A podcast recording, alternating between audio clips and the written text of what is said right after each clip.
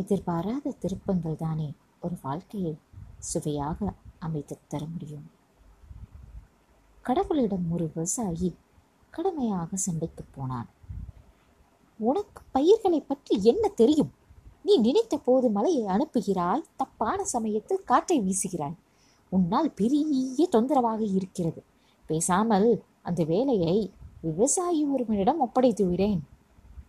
கடவுளுடனே அப்படியா? சரி இனிமேல் வெளிச்சம் மலை காற்று எல்லாம் கட்டுப்பாட்டிலேயே இருக்கட்டும் என்று வரமளித்துவிட்டு போய்விட்டார். மலையே பெய் என்றான். பெய்தது. நிறுத்தச் சொன்னபோது நின்றது. ஈரமான நிலத்தை உழுதான்.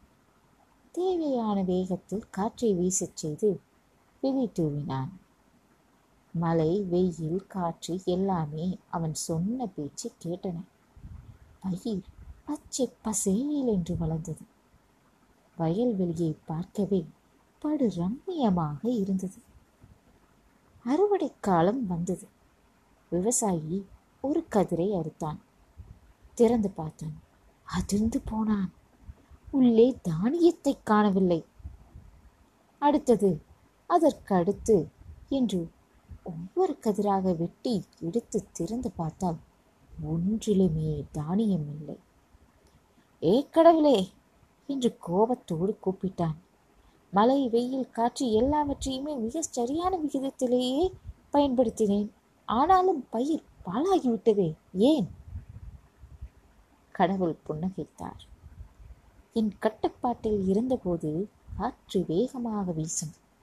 அப்போது கதிர்கள் எல்லாம் அம்மாவை இறுக்கிக் கொள்ளும் குழந்தைகளைப் போல பூமிக்குள் தங்கள் வேர்களை மிக ஆழமாக அனுப்பி பிடித்து கொள்ளும் மழை குறைந்தால் தண்ணீரை தேடி வேர்களை நாலா பக்கமும் அனுப்பும்.